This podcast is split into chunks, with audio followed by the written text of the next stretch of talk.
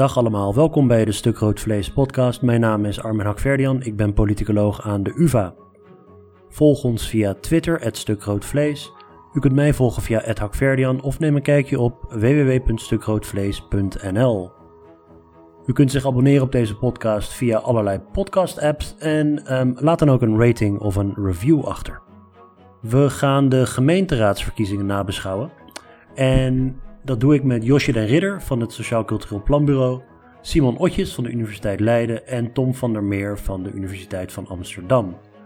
We bespreken de aantrekkingskracht van lokale partijen, uh, uiteraard uh, de lage opkomst, uh, de rol van politiek vertrouwen en de toekomstige coalitievorming. Ik wil ook even iets zeggen over de geluidskwaliteit. Ik zit thuis met corona, dus we hebben het gesprek hals over kop via Zoom opgenomen.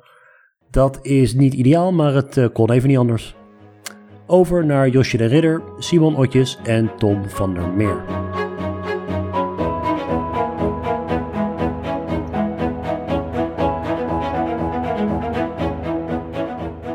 Goed, ik zit hier met drie collega's: uh, Simon Otjes, Josje den Ridder, Tom van der Meer. Welkom allemaal. Um, ik wilde eigenlijk beginnen met een rondje eerste reacties toen je de verkiezingsuitslag zag. Nou ja, gisteravond misschien voorlopige resultaat. Inmiddels is bijna de, de volledige uitslag bekend. Mag ik met jou beginnen, Simon? Ja, kijk, ik had verwacht dat lokale partijen het goed zouden doen. Uh, hè, die, hebben, die doen het eigenlijk al langer goed. Je ziet die stijgende lijn. Ik had niet verwacht dat ze het zo goed zouden doen. Ik had zelf ongeveer een derde ingeschat. En ze zitten nu op 36 procent. dat is echt veel voor lokale partijen. En dat zegt ook wel iets over de manier waarop eigenlijk die lokale verkiezingen functioneren. En de keuze die kiezers daar, daar hebben. Ja, we gaan uitgebreid aandacht besteden aan, die, aan dat aspect ervan. Uh, Josje, wat, uh, wat is jouw eerste reactie op de uitslag? Ja, ik heb gisteren vooral gelet op de opkomst. Uh, van tevoren was de vraag van, wat doet Oekraïne? Gaat, die nou, gaat dat zorgen voor meer opkomst? Of mensen denken, ja, toch fijn dat ik niet in Rusland woon, maar in een democratie. En ik ga stemmen. Of gaat het zorgen voor een lagere opkomst? bijvoorbeeld omdat mensen ja, omdat er heel weinig nieuws was eigenlijk voor de gemeenteraadsverkiezingen.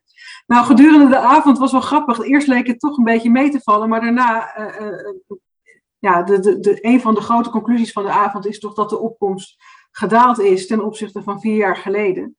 Um, dus, dus ja, hoe dat komt en, en um, hoe we dat moeten interpreteren, dat, uh, ja, dat vind ik wel een belangrijke vraag die nu open staat na gisteren. Zeker. Tom?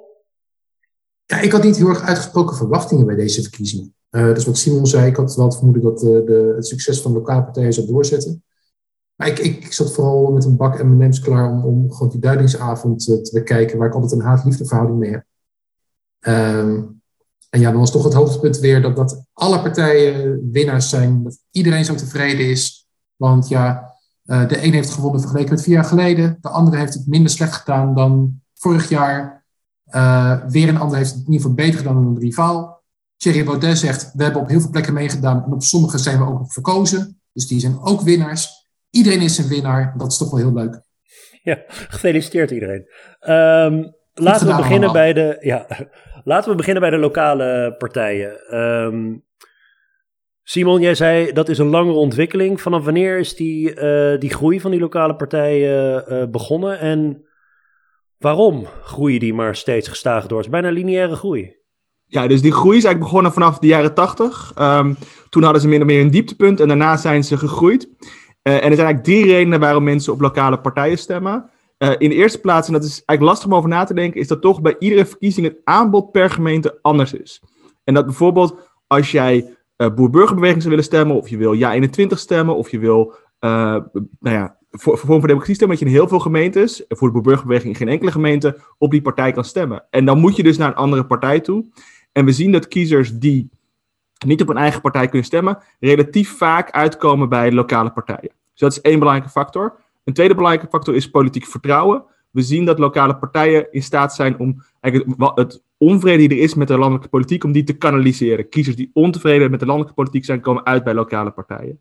De derde factor is wat we dan lokalisme kunnen noemen. De specifieke oriëntatie naar de eigen gemeente. En het uitzicht in het feit dat mensen die zich meer identificeren met hun eigen gemeente vaker op een lokale partij stemmen. Nou, zoals Tom straks ook zal aangeven, is het niet zo dat we in een permanente daling zitten van politiek vertrouwen sinds de jaren 80. Het is ook niet zo dat we kunnen zien dat mensen zich nou meer zijn gaan oriënteren naar hun gemeente. Maar er is één trend die eigenlijk heel mooi gelijk loopt met die opkomst van die lokale partijen. En dat is eigenlijk dat er steeds meer mensen stemmen op partijen die lokaal heel slecht geworteld zijn. De SP, de Partij voor de Dieren, de LPF, allerlei partijen die opkwamen in die periode, maar die eigenlijk relatief weinig meededen aan gemeenteraadsverkiezingen. En dat zorgt ervoor dat er steeds meer kiezers zijn die bij die lokale verkiezing niet op hun eigen partij kunnen stemmen. En dus dan uitkomen vaak bij uh, lokale partijen. Wat ik dan wel interessant ook vind, uh, wat, wat Simons juist zegt, dat uh, de, de, de groei van die lokale partijen, dat heeft dus voor een deel echt te maken met de nationale politiek. dat, dat lokalisme wat hij noemt, dat is inderdaad echt een factor. Maar er zijn andere factoren, is gewoon het aanbod van die, de lokale afdeling van nationale partijen en het nationale vertrouwen. En uh, die, die, die link die je kan leggen met dat nationale vertrouwen, dat wordt nog versterkt. Omdat inderdaad, zoals Simon zegt, uh, de partijen die niet meedoen, uh, zijn partijen als de SP, de PVV, Forum, Ja21, de, de BBB.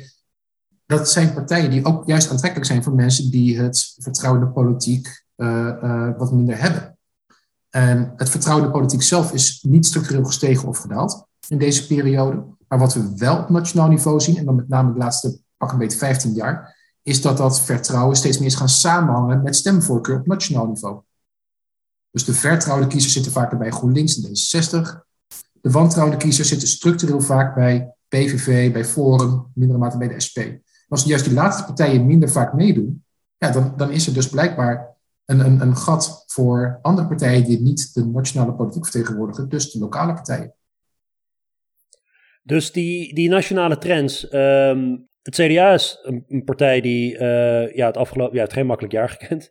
Uh, op nationaal niveau, in ieder geval virtueel gezien, verloren ze ook wel wat aan de boer-burgerbeweging. Het feit dat gisteren dat verlies meeviel, zou dus eigenlijk simpelweg het resultaat kunnen zijn van dat het een lokale verkiezing is. Het, het is meegevallen omdat in veel gemeentes uh, bijvoorbeeld de directe concurrenten niet meededen. Ja, precies. Dus je moet nadenken, in iedere gemeente is het aanbod anders. En dat betekent dat kiezers daar een andere keuze maken. Als jij ChristenUnie of SGP wil stemmen, maar dat kan niet in jouw gemeente omdat die niet meedoen, kom je relatief veel uit bij, vaak uit bij het CDA. Hetzelfde voor de Partij van de Arbeid. Die profiteert van de afwezigheid van GroenLinks en de SP. Dus hè, die uitslagen kunnen we niet één op één naar landelijke verkiezingen vertalen, omdat dus al die partijsystemen, al die aanboden, zijn in die gemeentes echt anders. Dat begon gisteravond bij de uh, uitslagenavond al meteen in het begin, toen we de exit poll kregen van Nieuwegein. Uh, dat zette een beetje de toon bij GroenLinks, want GroenLinks had uh, daar gewonnen. Maar ja, dat komt mede, hoogstwaarschijnlijk, omdat de SP daar niet meer meedeed. Waardoor heel wat zetels vrijkwamen. Ja, dan is GroenLinks natuurlijk een partij die normaal al concurreert met de SP om een deel van dezelfde groep kiezers. Dus er ervan kan profiteren de, de, de, de deelname van partijen gaat hier echt een rol in spelen? Of heeft je echt een rol in gespeeld in welke partij op welke plekken wel of niet kan winnen als uitgangspunt? Ja, wat gisteren volgens mij ook nog wel opviel, is eigenlijk dat als je naar die landelijke partijen kijkt, dat er niet echt een heel eenduidige trend is met grote klappers omhoog of omlaag. Dus we hebben het nu over nieuws over de opkomst en nieuws over lokale partijen. Maar zulke grote, dus misschien ook omdat er zulke grote bewegingen bij die landelijke partijen eigenlijk niet zijn. Dus iedereen, iedereen probeerde gisteren uh, die winst uh, te claimen. Uh, Ploemen deed dat volgens mij wel heel erg, heel erg groot voor een relatief kleine winst. Terwijl Hoekstra opeens heel bescheiden was voor, voor een zetelaantal, wat best nog wel heel aardig is. Maar dat vond ik eigenlijk gisteren ook wel opvallend. Wat, wat mij ook wel opviel in, in, in ehm, de duiding, is dat wordt gezegd van ja, landelijk staan al die partijen op enorm verlies. Maar het valt bij de verkiezingen best mee. Er wordt gedaan van ja, vanaf 2021 staan een aantal van die partijen in de peilingen inderdaad in de min. Maar de vergelijking die we hier maken is niet met 2021, maar we vergelijken met 2018. En dat was toch echt wel een, een, een ander uitgangspunt dan 2021, de verkiezingsuitslag. Want ja, tussentijds hebben we ook nog de, die, die rally around the flag gehad, waar vooral de VVD van profiteerde, maar ook andere coalitiepartners. We hebben nog strategische stemmers gehad die naar D66 gingen. Dus een aantal van die partijen hebben eerst een groei weer meegemaakt tussentijds, na het eerdere dalletje, en zijn nu weer aan het wegzakken. En dat kan ook een reden zijn waarom die uitslagen voor die uh, landelijke partijen over het algeheel genomen nog best wel kunnen lijken op die van een aantal jaar geleden. Maar dus ook dat die nieuwe partijen die ontstaan zijn, de Boer-Burgerbeweging, Volt, Bijeen, Partij voor de Dieren, die allemaal ten opzichte van 2018 zo sterk gestegen zijn, die zijn niet aanwezig. Dus dan is, het, dan is het beeld ook stabiel, want die nieuwe concurrenten die het zo goed doen in de peilingen, die zie je niet terug bij die lokale keuze. Dus die kiezers kunnen dan daar niet naartoe, dus dan blijven ze hè, bij de partij waarbij ze eerder ook zaten. Exact, dus als die uitslag ook maar iets zegt, volgens mij gisteravond, is dat we echt zo moeten oppassen om lang conclusies te trekken op basis van deze lokale uitslagen. Zeker als je binnen enkele gemeentes kijkt, maar eigenlijk over het, over het gehele beeld. Ja, het, het is ook een heel groot vraagstuk van wie doet wel of niet mee. Welk vergelijkingspunt maak je? Dus nou ja, al die duidingen die, die meteen uh, conclusies gaan trekken over het leiderschap van deze of gene, uh, daar durf ik niet aan te wagen. Uh, Simon, jij, jij doet ook ongetwijfeld analyses over in welke gemeente nou welke partij groter of kleiner is, heb je in het verleden gedaan. Je hebt vast vannacht geen tijd gehad om dat nu met deze uitslag uh, te doen. Maar, um, zeg maar op basis van die eerste uitslagen die binnen zijn komen druppelen. Hè, dus uh, bijvoorbeeld, om maar iets te zeggen, uh, in de grote steden ten opzichte van meer rurale gebieden of delen van het land. Zie je daar al bepaalde dingen dat sommige partijen hun, um, ja, hun, hun stemmen weten te vergroten uh, bijvoorbeeld in de grote steden, als het gaat om een partij als GroenLinks of Partij van de Arbeid of weet ik veel wat, en, en juist elders verliezen? Of is het nog te vroeg voor dat soort uh, conclusies?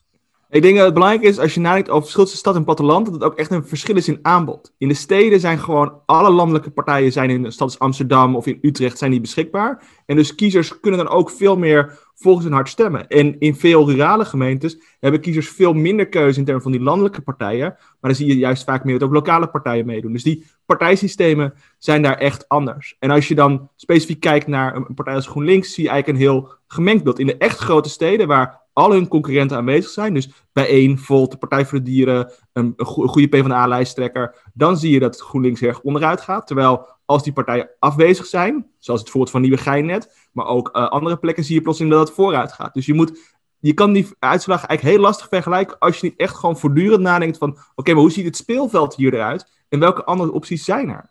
En dan, dan kan je zeggen, oh, we hebben een hele populaire lijsttrekker in een of ander, in Eindhoven of zo, en daarom gaan we vooruit. Ik denk dat het ook te maken heeft met welke partijen er aan en afwezig zijn en welke keuze kiezers daarmee hebben. Ja, dus je zou kunnen denken dat, dat grote steden, in ieder geval de laatste jaren, dat is een beetje het bolwerk waar een partij als GroenLinks toch sterk is in nationale verkiezingen. Maar het kan juist een vloek zijn om in een grote stad te zitten als je, al je concurrenten aanwezig zijn. Dus misschien moet je net naar een middengrote stad gaan, waar je nog diezelfde soort mensen hebt, maar niet de concurrenten.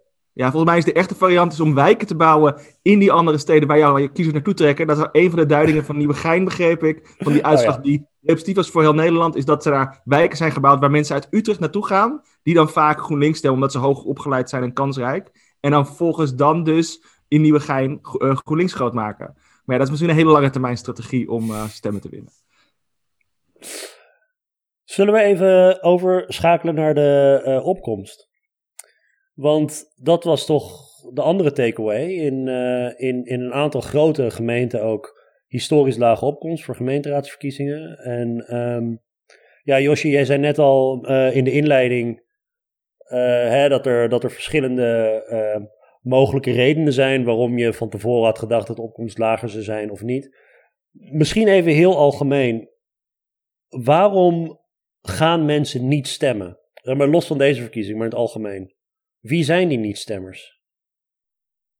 Ja, dat zijn twee misschien samenhangende vragen. Laat ik beginnen met waarom mensen niet gaan stemmen. Um, waarom ze eigenlijk zelf zeggen dat ze niet gaan stemmen. Er zijn grofweg vier, vier redenen. De eerste is dat mensen eigenlijk verkiezingen niet belangrijk vinden of er geen belangstelling hebben. Je zou kunnen zeggen gebrek aan interesse in, in, in, in verkiezingen en politiek. Um, het tweede is dat stemmen dat ze het idee hebben dat stemmen heeft, stemmen heeft geen zin. Uh, van ja, of je nou door de kat of door de hond gebeten wordt, er verandert toch nooit iets. De politici luisteren niet. Uh, dus, uh, dus dat is een reden om, om dan om thuis te blijven. Een derde belangrijke reden is dat mensen niet weten waarop ze moeten stemmen. Ze weten niet welke partij, op welke partij. Bijvoorbeeld omdat er te veel partijen zijn, of omdat ze niet goed weten waar die partijen voor staan of hoe ze van elkaar verschillen. Dus dan, ja, dan vind je misschien, je weet dat verkiezingen zijn, je vindt het misschien wel belangrijk, maar in godsnaam, waarop moet je gaan stemmen? En de vierde re redenen zijn praktische overwegingen. Dus dat mensen zeggen van ik ben mijn stem pas kwijt, ik had geen tijd, ik wist het niet, ik ben op vakantie. ik ben altijd geneigd om dat te zien als een reden van desinteresse, maar misschien dat mensen ook wel eens echt praktische overwegingen hebben om thuis te blijven. Dus dat is een algemene zin waarom er mensen niet gaan stemmen. Nou, wie zijn dan die mensen die niet gaan stemmen? Nou, dat zijn vaker jongeren, vaker mensen met een lagere opleiding, vaker mensen met een wat lager inkomen, uh, mensen met een migratieachtergrond, die gaan over het algemeen minder vaak naar de stembus. En als je meer kijkt naar politieke houdingen, dan zie je, en dat hangt natuurlijk ook wel samen met die motieven, dat mensen met minder vertrouwen in zowel de landelijke als de lokale politiek minder gaan stemmen. Mensen met minder politieke interesse gaan minder vaak stemmen. Nou, dat snap je wel als je die redenen ook ziet die ze zelf noemen. En ook mensen die eigenlijk zeggen dat ze minder belang hechten aan de politiek en ook aan een bestuurslaag. Dus dat, en wat je, dus dat is, is bij alle verkiezingen, en bij gemeenteraadsverkiezingen spelen die argumenten allemaal eigenlijk nog sterker dan bij landelijke verkiezingen. Dus de interesse is nog lager um, in, de, in de lokale bestuurslag. Mensen volgen politiek, lokaal politiek, nieuws, nieuws. Mensen hebben nog vaker dat het geen zin heeft. Ze hechten ook minder belang aan de bestuurslaag. Dus veel mensen weten niet zo goed wat de gemeenteraad doet, wie erin zitten, maar hebben ook het idee dat de nationale laag veel belangrijker is. Opmerkelijk vind ik ook altijd dat Nederlanders vinden, voelen zich veel verbondener met het land. Dus ze identificeren zich meer met Nederland en ze volgen landelijk politiek nieuws. En mensen, minder mensen ze voelen zich verbonden met de gemeente of hun, of hun wijk. Um, ja, en op lokaal niveau speelt ook mee dat, dat je niet weet waarop je moet stemmen, omdat er, ja, die, er is niet zoveel lokaal nieuws, dus je weet niet wie er meedoen, wie ervoor staan en hoe ze van elkaar verschillen. Um, ja, dus dat speelt, dat speelt een rol. Ja, en je ziet volgens mij ook wel een spanningsveld. Lisanne de Blok heeft in haar, in haar onderzoek laten zien dat uh, mensen de, de nationale politiek verantwoordelijk houden voor beleid dat inmiddels bij de lokale politiek is neergelegd. Dat, dat geeft al natuurlijk een, een soort van spanning. Want ja, waarom zou je lokaal gaan stemmen als je denkt dat de nationale overheid verantwoordelijk is voor bijvoorbeeld jeugdzorg? Wat nou juist daar is neergelegd. Maar dat geeft ook wel aan dat er een soort van dieper probleem zit in die lokale democratie. En dat, dat diepere probleem is dan dat de bestuurlijke taken die worden neergelegd op gemeenteniveau, die worden niet echt gedragen door een, een democratische cultuur waarin ja, de, de, de beleidsmakers ook echt ter verantwoording kunnen worden geroepen. Want dat loopt vooral weer via het nationale niveau in de perceptie van kiezers. Uh, dat, dat helpt ook bij een verkiezingsopkomst niet. En dan kom bij, bij, bij het, het, rare dilemma. Um, het is meer een paradox.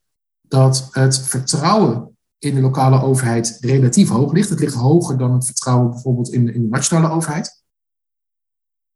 Maar tegelijkertijd wordt dat vertrouwen in die lokale overheid minder sterk gedragen door je opvattingen over de lokale politiek en het lokale bestuur dan je vertrouwen in de nationale overheid.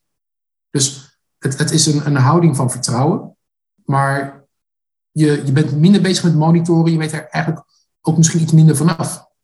Dus het is een soort van, van hele vrijheid manier van vertrouwen. En een democratie heeft toch eigenlijk ook die, die, die vorm van sceptisch nodig. Uh, waarmee mensen actief gaan monitoren, de boel gaan bijhouden. Waar ze gaan denken, hé, hey, ik moet hier politici ter verantwoording gaan roepen. Dat is dus merkwaardig. Gisteravond werd gezegd van ja, de, het, het, het, uh, het vertrouwen is zo laag en daarom gaan minder mensen stemmen. Dat zou heel goed kunnen. Maar het kan ook juist zijn dat wanneer het vertrouwen uh, wordt omgezet in skepsis, dat mensen dan eerder gaan stemmen op basis van daadwerkelijke lokale afwegingen. En dat is ironisch genoeg misschien juist wel weer beter voor de democratie. Dus er zitten hier allerlei spanningsvelden, zit, zitten er hier omheen. En ik denk dat uh, de grote bestuurlijke verantwoordelijkheden die de lokale overheden hebben gekregen, niet voldoende wordt gedragen door een investering in de lokale democratie door diezelfde overheid die die, die taakpakketten heeft gecentraliseerd. Ik denk overigens ook dat uh, de, de, financiële krapte die uh, zijn doorgevoerd, gewoon keiharde bezuinigingen door, Rutte 2 en een gebrek aan bestuurlijke inbedding, ook niet bijdraagt aan een gezonde democratische cultuur op lokaal niveau. Maar ja, het, het, het is wel een beetje de ironie dat het lokale niveau belangrijker is geworden, maar dat nog onvoldoende wordt herkend door burgers. Ja, Tom heeft het over, over de politieke cultuur en ook over de democratie. Dus misschien, misschien uh, wat ik ga zeggen, zal hij, misschien is het geen tegenstelling. Maar dat zou namelijk veronderstellen dat je dat kan oplossen door die cultuur te veranderen. Maar het, is natuurlijk ook, het heeft ook te maken met instituties en met, met dus die politieke interesse waar ik het net al over had. Dus um, um, ik bedoel, er moeten natuurlijk dan ook lokale media zijn. Er moet een lokale politieke cultuur zijn, maar er moeten ook lokale politieke instituties zijn. En dat is niet alleen politiek, maar ook zeg maar, de media is daar ook, de lokale journalistiek is daar natuurlijk onderdeel van. Um, waarbij je als kiezer, als je het al zou willen, en daar kom ik zo op, want daar zit denk ik ook een probleem, dat zou kunnen volgen. Dus het is een, het is, het is, uh, een, een cultuur, cultureel probleem, maar het heeft inderdaad, wat Tom net ook zegt, ook met geld en instituties te maken. En zelfs, zelfs al zou je dat helemaal op orde brengen, uh, en zou je die lokale media weer kunnen stimuleren en zou daar een verdienmodel aan hangen, dan hou je volgens mij nog het probleem dat de interesse in die lokale politiek uh, betrekkelijk gering is. Um, en dat mensen, kijk, kijk, wij politicologen, wij vinden het allemaal heel leuk, zeker de landelijke politiek, wij volgen dat actief. Uh, lokaal valt een beetje tegen als ik voor mezelf spreek. Um, maar de meeste mensen zijn natuurlijk helemaal niet bezig met de politiek. En ze krijgen er, ze krijgen er wel eens wat van mee landelijk.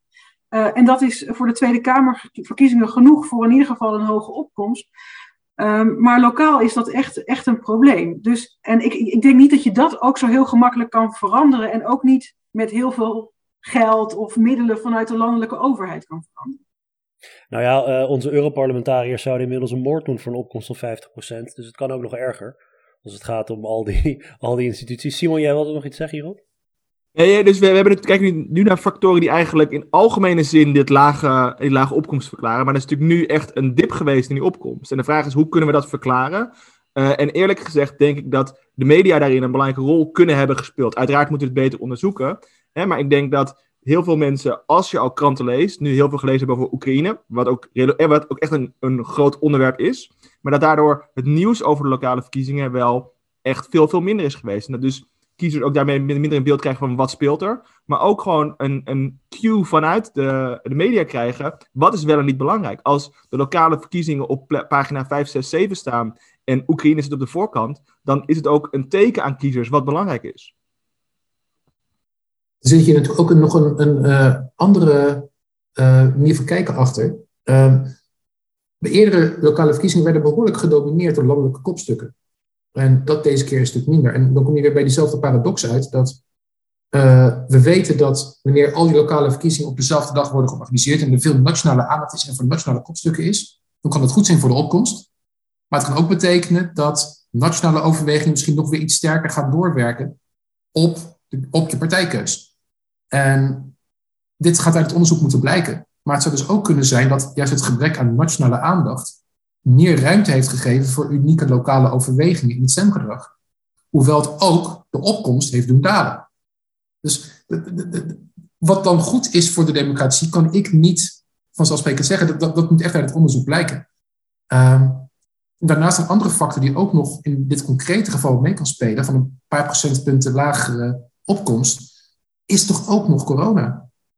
We, we zagen ook bij het uh, uh, Nationaal Kiezersonderzoek vorig jaar dat uh, een, een, paar procent van de niet-stemmers expliciet aangaf dat angst voor besmetting of angst voor corona voor hun reden was om niet te gaan stemmen. En dat waren er nog verkiezingen waar je ook per post kon stemmen.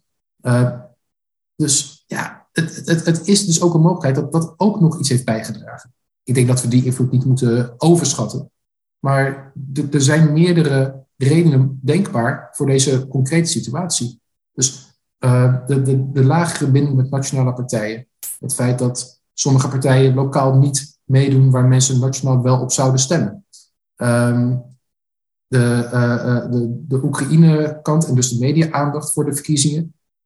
En dus de, de, de van corona. Het zijn allemaal verschillende redenen die kunnen verklaren waarom dit in dit concrete geval de, de opkomst lager is. En niet al die factoren zijn even slecht voor ons, ons beeld van de democratie. En niet allemaal hebben ze belangrijke uh, uh, implicaties voor hoe wij moeten denken over onze democratie. Gisteravond heb ik echt een, eh, paar keer een, een, lament gehoord van hoe kunnen we deze trend nog doorbreken. Dan denk je, ja, het vertrouwen is nu voor het eerst in 15 jaar weer even, of de opkomst is voor het eerst in 15 jaar gedaald. En dat is een zorg, daar moeten we naar kijken. Maar laten we niet al te ver vooruit lopen. Nou moeten we volgens mij wel echt bij opmerken dat, zoals Josje net terecht zei, dat niet hè, dat, dat de opkomst daalt voor specifieke groepen. Hè? Dus dat degenen die het eerst afhaken zijn jongeren, laag opgeleide, mensen met een kleine portemonnee, mensen met een migratieachtergrond. En dus dat betekent wel dat zij dus minder goed politiek vertegenwoordigd zijn. Dat de partijen die het voor hen opnemen minder zetels hebben. En dat het voor politici, zeker als die opkomst laag is bij gemeenteraadsverkiezingen, dat, ook, dat zij minder belang hebben om achter die kiezers aan te gaan. Dus dat vraagstuk als Denk aan starters op de woningmarkt, denk aan discriminatie, denk aan economische verschillen, uh, uh, ongelijkheid, maar ook aan, uh, aan, klimaatverandering. Dat dat problemen zijn waar lokale politie dan minder mee hoeft te doen, omdat die kiezers er niet zijn. Dus ik vind die lage opkomst wel iets waar we ons zorgen over moeten maken, omdat het de politieke gelijkheid van mensen wel echt aantast. Zeker, ik, ben het helemaal met je eens. Dus de lage opkomst op zichzelf is, is, is een punt van zorg. Ehm, dat het in dit concrete geval een paar procentpunt lager is dan het vier jaar geleden en acht jaar geleden is geweest. Daarvan weet ik gewoon nog niet in hoeverre dat komt door, door nog schevere vertegenwoordiging van bepaalde groepen bijvoorbeeld. Dat is iets wat uit onderzoek zou moeten blijken. Waarom is de opkomst in grote steden zo ontzettend laag? Uh, ik, Josje is de specialist, dus ik wil eigenlijk wel eerst wat zij wat zeggen heeft, maar ik heb wel een eigen gok. Zal ik, zal ik het aftrappen? Nou ja, dus wat we, we hadden het net al over die groepen waar, waar de opkomst lager is. Dus uh, jongeren, laag opgeleide, even kort door de bocht, hè, mensen met een lager inkomen, mensen met een migratieachtergrond. wat je zien, ziet is een, een, een, in, in wijken en plaatsen, gemeentes, steden waar, waar er meer van dat soort mensen zijn, is de opkomst uh, doorgaans wat lager. Uh, en is ook het opkomstverschil tussen de gemeenteraadsverkiezingen en de Tweede Kamerverkiezingen wat groter. Het CBS heeft dat laatst uh, uitgezocht en gepubliceerd. Dus die samenstelling van de bevolking, die speelt wel, speelt wel een, hele, een hele grote rol. Maar dus uh, bevolkingssamenstelling van steden die verandert ook in een richting waar je zou kunnen denken, nou dat zou toch op den duur de opkomst ten goede moeten komen. Ik bedoel die verdrukking op de woningmarkt en de gentrificatie en allerlei dat soort zaken. Ik zou denken dat na verloop van tijd je te maken hebt met een andere bevolkingssamenstelling die eventueel weer ja, richting een hogere opkomst zou kunnen gaan. Maar we zijn er nog lang niet waarschijnlijk. Maar het is belangrijk om te zeggen dat, dat grote steden op één belangrijke variabele echt van de rest van Nederland verschillen. En dat is het aantal mensen met een migratieachtergrond die er wonen. En we weten dat die mensen minder gaan stemmen. En dan heb je, dan noem je die gentrification. En zou je specifiek nog bij kunnen benoemen dat bij gemeenteraadsverkiezingen mensen die geen Nederlands paspoort hebben, maar hier wel lang wonen of EU-burgers zijn, ook mogen stemmen. En dat die eigenlijk heel slecht door partijen gemobiliseerd worden. En waar wonen dat soort mensen dan typisch weer? Ook weer in die grote steden. En juist ook zijn dat onderdeel van die gentrification. Dus ik denk eerlijk gezegd dat de belangrijkste factor in mijn verwachting, die bepaalt dat die opkomst in grote steden lager is, is het feit dat er veel mensen met een migratieachtergrond wonen die, hè, die eerder niet gaan stemmen. Ja, maar als ik nog een, andere factor mag, inbrengen, wat ook uh, mee kan spelen, is, is iets, iets als verhuismobiliteit. Als je nieuwkomer bent in een, in een wijk of in een gemeente, ja, dan zal je minder snel daar gehecht zijn. dus de, de, de kans van opkomst is daar ook lager, hebben we in, in de eerdere onderzoeken wel gezien. Ja, je hebt het net over gentrificatie. Dat is nou juist een proces van mobiliteit. Dus op korte termijn hoeft dat niet, helemaal niet noodzakelijk tot, tot een hoge opkomst te leiden, ook al is de instroom dan uh, een bepaalde hoogopgeleide, hoge inkomstengroep. Um, en in combinatie met, met de specifieke uh, groepen waar Simon het zojuist over had, mensen met een migratieachtergrond, uh, expats, mensen met een, een, een, een wat korter, maar nog steeds langlopend verblijf in Nederland. Ja, als, als die er betrokken zijn, dan weegt dat ook weer mee. Dus het is niet alleen afkomst, het is ook uh, hoe de gemeenschap vervolgens in elkaar zit. In termen van verhuismobiliteit, die een rol kan spelen. Hoe zouden we de gemeentelijke opkomst kunnen verhogen, Josje? Als je denkt over aan, aan beleidsinterventies en, en noem maar op. Um, ja, nou ja, goed. Dat is, een, dit is een discussie die natuurlijk vaker gevoerd is. Kun je de opkomst verhogen? Wanneer moet je dat, waarmee moet je daarmee beginnen? En wat, wat, is, dan, wat is dan effectief? Um, wat dat opzicht wel interessant is, is natuurlijk wat net ook al is benoemd, dat, dat, een, dat de landelijke inzet, dus de inzet van landelijke kopstukken, van landelijke media, van landelijke politieke uh, tegenstellingen, een enorm opkomstbevorderend effect kan hebben op lokaal niveau. Terwijl je vanuit het oogpunt van de lokale democratie niet eens per se zou zeggen dat dat heel wenselijk is. Hè? Maar, maar dat kan een, een, een, een, een positief effect hebben. Um, ja, de vraag is of je, of je zonder die landelijke inzet dat op lokaal niveau echt kan bewerkstelligen als, als, als gemeente. bijvoorbeeld kan de gemeente een Get Out the Vote campagne opzetten, kunnen, kunnen partijen dat. Ehm, ja, er, er is misschien wel iets van winst te boeken, maar zolang die interesse in de politiek zo moeilijk aan te wakkeren is, denk ik dat dat heel lastig blijft. En dan is er natuurlijk altijd het grote woord, de opkomstplicht. Dus zou een opkomstplicht in dit verband uh, helpen? Um, um, nou, dat is eh, op zich ja. Hè, als je mensen verplicht om te gaan stemmen, nou, je hebt echt de opkomstplicht en de stemplicht en de kiesplicht. Van, dwing je ze naar het stembureau te komen, dwing je ze om een biljet in ontvangst te nemen en dwing je ze ook nog om te kiezen. Maar stel dat je zegt, we dwingen ze gewoon om naar de stembus te komen. Um, stel dat je dat doet, dan wordt de opkomst hoger. Uh, um, maar dan kunnen mensen bijvoorbeeld nog steeds uh, blanco stemmen of ongeldig stemmen. En er blijkt ook wel uit onderzoek dat mensen tamelijk willekeurig gaan stemmen, want die interesse blijft gewoon laag. Dus je gaat eigenlijk naar, dat stembus, naar de stembus omdat het moet. Um, moet je trouwens wel ook gaan handhaven en boetes uitdelen, want anders doen mensen het alsnog niet. Maar um, stel dat je dat doet, dan gaan mensen vrij willekeurig op partijen stemmen. En, en nou, dan heb je de opkomst weliswaar verhoogd. Um, of je de opkomst dan nog kan zien als een graadmeter voor de legitimiteit van de democratie, vraag ik me af. Want je dwingt mensen gewoon om bepaald gedrag uh, uit te oefenen. Dus echt vrijwillig is het niet meer. Dus dan heb je de opkomst wel verhoogd. Maar of je daarmee ook iets hebt gedaan aan, die, aan het onderliggende probleem wat Simon net benoemde, namelijk de wens om politieke gelijkheid na te streven. Dus de opkomst wordt belangrijk geacht, of een hoge opkomst wordt belangrijk geacht, omdat je wil dat alle stemmen in de politiek gehoord worden en alle belangen vertegenwoordigd worden. Uh, daarom is een hogere opkomst nastrevenswaardig. Maar als je mensen dwingt om te gaan en vervolgens stemmen ze alsnog blanco, ongeldig of gewoon willekeurig wat, dan is dat, heb je dat ideaal nog steeds niet bereikt. Dus het is maar de vraag: is een opkomstplicht werkt voor de opkomst? Uh, maar of het echt leidt tot betere uitkomsten en een betere democratie, daar zijn, is het empirisch bewijs echt wel heel erg gemengd over. Dus dat is misschien ook niet de oplossing. En er zijn ook nog principiële argumenten om, om tegen dwang te zijn op dit gebied hoor. Maar... Je, je kan een paard wel naar het water leiden, maar je kan het paard niet dwingen om te gaan drinken. Wordt in dit verband wel gezegd. Dat is eigenlijk de samenvatting van wat Yoshi hier zegt. Ook het internationale onderzoek laat inderdaad ook niet zien dat het evident is dat de vertegenwoordiging door een opkomstplicht gelijkmatig eerlijker wordt. Uh, er zijn verschillende uitkomsten die gaan verschillende kanten op. En dat komt ook omdat zelfs bij een opkomstplicht kan een aanzienlijk deel van de bevolking gewoon besluiten niet te gaan stemmen. Behalve als je het echt heel erg gaat handhaven. Als je alleen maar normstellend bent, dan zal het effect beperkt zijn. Als je een, ergens een registratie doet waar je vervolgens niks mee doet als overheid, dan zal het effect van de opkomstplicht wel iets sterker zijn. Maar dan blijft een groep die gewoon echt afgehaakt is bij de democratie. Ja, die zal nog steeds ook met de opkomstplicht heel moeilijk naar die stembus te krijgen zijn. Terwijl het juist die die casual non-voters zijn, die toch al relatief verspreid over partijen zullen zitten, ja, die zal je eerder motiveren om wel te gaan. Maar daar zit de grote kloof ook waarschijnlijk niet.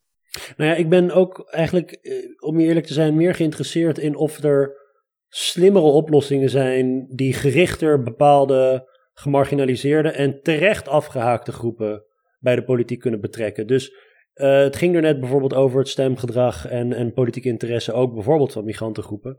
Ja, het spijt me, maar vertegenwoordigd zijn, vertegenwoordigd voelen en participeren heeft gewoon met elkaar te maken. En op het moment dat jij uh, ja, ook bijvoorbeeld iets als de toeslagenaffaire ziet en de manier waarop ook iemand als Rutte toch in zijn politieke carrière te maken uh, of om is gegaan met vraagstukken van migratie en integratie, noem maar op er, er, er zijn bijna een soort, ja, ik zou het bijna herstelbetalingen willen noemen, maar grootschalige investeringen in die wijken nodig om dat politiek vertrouwen en die politieke interesse te herstellen. Er is uh, wantrouwen. Vertrouwen dat er was, is op een schandalige manier op de proef gesteld. Dat gaat niet zomaar vanzelf weer over. Um, het is ook niet iets van de korte adem, maar het, het is een soort van wensdenken om te denken dat komt vanzelf wel goed. Dat komt niet goed. En wat misschien nog wel pijnlijker is, is dat zoals Simon al zei, er zal een aanzienlijk, deel van het politieke establishment zal het wel prima vinden dat deze groepen niet komen stemmen. Want als ze wel zouden komen stemmen, dan zouden ze niet op die partijen stemmen. dat hebben we een paar jaar geleden gezien. Er, er waren pogingen tot selectieve uh, opkomstbevordering juist onder de groepen waar het hardste nodig is. In de gemeente Amsterdam werd dit, werd dit uh, afgestemd, want het zou te politiek zijn. Het zou politiek zijn om vooral de groepen die het uh, geneigd zijn op te komen, om vooral daarop te investeren. Ja, als dat politiek is, dat het partijpolitieke implicaties kan hebben, als je denkt dat, dat demografie een enorm sterke voorspeller is van stemgedrag, ja, dan wordt het wel een heel lastig uh, verhaal om, om goed te investeren in, in, in get-out-the-vote campagnes bijvoorbeeld. Nee, maar volgens mij je daar ook helemaal, je hebt een heel mooi idealistisch verhaal. Maar uiteindelijk zijn we hier politicologen. En is de inschatting gewoon dat politieke partijen er geen belang bij hebben om deze groepen te mobiliseren. Eh, en dat het ook heel lastig is om deze groepen te mobiliseren. Ik bedoel, bedenk je zelfs als een partij als Bijeen of een partij als, als Denk, die zich in zekere mate richten op deze groepen, die zijn lang niet in staat om alle Nederlands-Turkse mensen, alle Nederlands-Surinaamse mensen of alle Nederlands-Marokkaanse mensen naar de stembus te brengen. Terwijl zij hebben nog een belang bij om die groepen te mobiliseren. Dat laat al zien hoe moeilijk het is. Nou ja, als het heel erg moeilijk is en lang niet alle partijen hebben er baat bij, ja, dan is mijn politicologische analyse dat, dat, dat je erover kan dromen. Maar dat uh, behouden zijn stemplicht hier weinig hier aan kan gaan doen. Maar Armen, je moet wel. Kijk, we hebben het nu over de lokale verkiezingen natuurlijk, waar de opkomst 50% is. Maar alles wat jij zegt speelt natuurlijk ook bij de landelijke verkiezingen van vorig jaar ook al. En daar was de opkomst 80%. Dus in, in, in zekere zin dat ondanks alles wat, jij, wat, je, wat je noemt, ondanks dat wantrouwen, ondanks de toeslagenaffaire, en dus is het wel mogelijk om in ieder geval een, opkomst van 80% te halen. En ook ieder geval, die, dan, zijn, dan is die selectieve uh, opkomst er nog steeds, maar in ieder geval minder sterk. En dat is natuurlijk ook nog wel een, een oplossing, is om die verkiezingen tegelijk te organiseren. Nou goed, brengt weer andere problemen met zich mee, maar dan heb je, want dan is er namelijk geen lokale stem meer. Dus er zijn redenen waarom je het niet zou willen, maar de opkomst van gemeenteraadsverkiezingen of referenda of Europese verkiezingen gaat wel omhoog als je het tegelijkertijd met landelijke verkiezingen organiseert. En dan heb je toch al meer dat die, dat, dat die andere groepen uh, uh, naar, de, naar de stembus gaan. En iets anders wat je nog kan zeggen over jouw analyse, hè, over, over dat gebrek aan vertrouwen en het gebrek of het gevoel om niet vertegenwoordigd te worden. Wat overigens, dat is er bij minderheidsgroepen, maar dat is natuurlijk ook wel bij mensen met een wat lager opleidingsniveau of inkomen. Hè, en ook wel uh, terecht heeft, heeft, heeft jouw collega Wouter Schakel laten zien en volgens mij jij zelf ook. dus um, maar daarvoor geldt denk ik hetzelfde wat we ook wel eens zeggen over vertrouwen. Dat, is een, dat, is een, dat is een, vraagt een inzet van de lange adem, die niet per se als doel heeft de opkomst te vergroten of het vertrouwen te vergroten. Maar gewoon het zijn van een overheid die uh, betrouwbaar is, die er is voor alle groepen. Dus zeg maar het, het, het, echt fundamenteel nastreven van het ideaal van politieke gelijkheid. In, in alles wat je doet. Uh, en, en de hele tijd. En je hoopt dat als een overheid dat, dat doet, dat het, als, dat het positieve neveneffecten heeft. Namelijk dat mensen zich gehoord voelen, vertegenwoordigd voelen en dus ook vaker naar de stembus gaan. Goed, verkiezingen zijn natuurlijk maar één schakel op weg naar uh, nieuw bestuur. Uh, de kiezer was nu aan zet, zoals dat dan heet. Nu krijgen we coalitievorming uh, op gemeentelijk niveau. En als je kijkt naar die uitslagen, zeker per gemeente, is ja, heel versnipperd. En het zal niet altijd makkelijk zijn om meerderheden te vinden om coalities te vormen. Um, Simon, wat, wat kunnen we verwachten wat betreft die coalitievorming? Nou, het is misschien goed om het eerst even te nuanceren. Die versplintering is echt met name in de grote steden. En in kleinere, in rurale gebieden zijn er toch gewoon minder opties. En daardoor ook gewoon is de versplintering daar minder. Barendrecht bijvoorbeeld heeft gewoon in meerderheid voor één partij gekozen. Dat is gewoon een meerderheid voor echt voor Barendrecht. Daar lijkt me de formatie heel makkelijk. Wat weten we nou over die relatie tussen versplintering en het duur van formaties? Is dat we weten op landelijk niveau dat formaties langer duren naarmate het politieke landschap meer versplinterd is. En samen met Justinatris heb ik laten zien dat het ook op het lokaal niveau zo is. Dus dat je ook ziet, naarmate gemeenteraden meer versplinterd zijn, wordt het lastiger om coalities te vormen. Maar dat is niet de, enige factor. En want de logica hierachter is, is dat er gewoon meer opties zijn om te verkennen dat het gewoon lastiger is om op te tellen. Uh, maar er zijn ook duidelijk andere factoren die een rol spelen. En dan met name rondom vertrouwen. En het eigenlijk op twee manieren. In de eerste plaats, als er meer partijen zijn die op politiek wantrouwen kiezers mobiliseren, die anti-elitaire retoriek hanteren, die zeggen alle politici zijn uh, nou ja, zakkenvullers. Als die partijen groter zijn, wordt het lastiger om een coalitie te vormen. Gewoon omdat ja, je hebt minder, minder partijen waar je het mee kan doen als er bepaalde partijen zeggen van wij, uh, wij staan aan de kant. En het andere is het als je kijkt dat de gemeenteraad qua samenstelling meer veranderd is, echt op het individuele niveau. Als dus de mensen elkaar, die nu in de raad zitten, elkaar van tevoren minder goed kenden, wordt het ook lastiger om een coalitie te vormen. En dus in beide gevallen speelt vertrouwen een rol. In de ene zin meer politiek, in de andere zin meer persoonlijk. Want uiteindelijk is het vormen van een coalitie ook gewoon mensenwerk. En moeten gewoon die politici elkaar kunnen vertrouwen om te zeggen van wij gaan verder. En dus beide factoren uh, zijn belangrijk. Het interessante is, vind ik zelf, en eigenlijk het meest paradoxale, is dat wat er op tafel ligt, dus waar het over gaat bij die formatie, wij niet echt hebben kunnen vinden dat dat ervoor zorgt dat formaties nou langer duren. Dus als het bestuurlijk complexer wordt, als je minder financiële ruimte hebt, als je meer te maken hebt met grote problemen in het sociaal domein, is het niet per se zo dat formaties langer duren. Terwijl ik had verwacht, en dat is ook de reden dat ik eh, contact heb gezocht met economen, zo van als het lastiger wordt, als er ingewikkelde onderwerpen op tafel liggen, dan kan het best langer duren. Dat is niet zo. We zien wel dat in grote steden over het algemeen de formaties langer duren. Maar ik bedoel, dat zijn ook gewoon, daar zijn meer problemen. Maar ja, er zijn ook gewoon Hè, dat is niet per se de meest overtuigende punt dat nou bestuurlijke complexiteit nou echt bijdraagt aan, uh, aan die duur.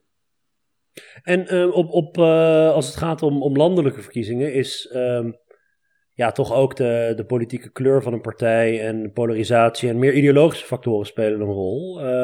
hoe zit dat op lokaal niveau? Want je hebt best wel wat ehm, uh, ja, toch regenboogcoalities en noem maar op. Het lijkt, het lijkt makkelijker om samen te werken op lokaal niveau, zelfs met je nationale rivalen. Dus we hebben gekeken of polarisatie ertoe doet. Dan moet ik daarbij opmerken dat ik nog niet echt helemaal gelukkig ben met de mate van polarisatie die we daar hebben. Uh, maar we zien dat er geen relatie is tussen de mate waarin de politiek gepolariseerd is en de moeilijkheid om te formeren. Terwijl we juist weten op landelijk niveau dat naarmate de partijen meer uit elkaar liggen, het lastiger wordt om meerderheden te vinden. Maar dat vinden we niet per se op lokaal niveau. Maar ik moet zeggen dat het ook best kan liggen gewoon aan dat daar nog wat werk te doen is om die polarisatie beter te, te meten. Hierop voortbouwend, um, als de versplintering toeneemt en er meer partijen nodig zijn voor een coalitieakkoord, dan kan dat vervolgens ook weer juist het functioneren van de democratie als democratie bemoeilijken. Uh, wat uh, Josje zojuist al aangaf, het functioneren van die democratie op lokaal niveau heeft een, een soort van vliegeleffect nodig. Uh, er zitten problemen, er zitten democratische tekorten, we hebben regionale samenwerking waar de gemeenteraad weinig invloed op heeft.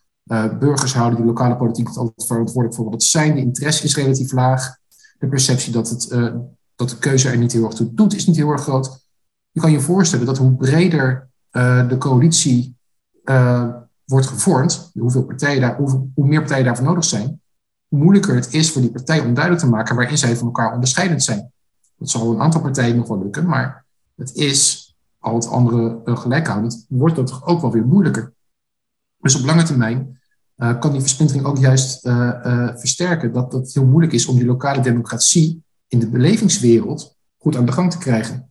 Nog los van het feit dat versplintering ook de de, de kracht van de gemeenteraad wel iets kan uithollen ten opzichte van een, college. Want het lokale bestuur is officieel gedualiseerd, twintig jaar geleden qua instituties, maar in de praktijk komt dat niet altijd even goed naar voren. Um, en ja, hoe, hoe uh, versplinterder de, de, de raad is, hoe meer ze op zoek moeten naar andere vormen om toch dualistisch tegenover zo'n college te staan. Bijvoorbeeld via elementen zoals Simon op nationaal niveau heeft aangedragen, door samen te werken um, over fractielijnen heen, bijvoorbeeld via uh, commissies. Ik moet wel echt opmerken dat we te weinig weten als politicologen wat er binnen die gemeenteraden gebeurt. En dat is, hè, het is opvallend. Ik, ik, ik denk dat Tom gelijk heeft in dat daar interessante dingen aan de hand zijn. Maar wij als politicologen hebben de gemeenteraad gewoon genegeerd, min of meer. Overgelaten aan bestuurskundigen. Nou, ken ik hele aardige bestuurskundigen en zijn het ook hele capabele wetenschappers. Maar de typische vragen die wij hebben, die gaan over hè, hoe, hoe, hoe werkt het nou precies tussen een college en de raad? En hoe opereert die raad eigenlijk precies? Omdat die bestuurskundigen meer geïnteresseerd zijn in beleid hoe dat tot stand komt, hebben ze die gemeenteraad eigenlijk best wel genegeerd. En ik denk dat er echt een gat ligt voor ons als politicologen om meer onderzoek te doen, ook naar, niet alleen maar naar de lokale democratie. Ja, het LKO is prachtig, het lokaal kiezersonderzoek, omdat we eindelijk weten hoe kiezers zich verhouden tot het bestuur. Maar dan vervolgens zijn die gemeenteraden zijn verkozen. En wat er dan gebeurt, eerlijk gezegd weten we als politicoloog daar gewoon veel te weinig vanaf. Nou, prachtig om te eindigen met een oproep aan alle politicologen, inclusief alle studenten die bezig zijn met mooie onderwerpen.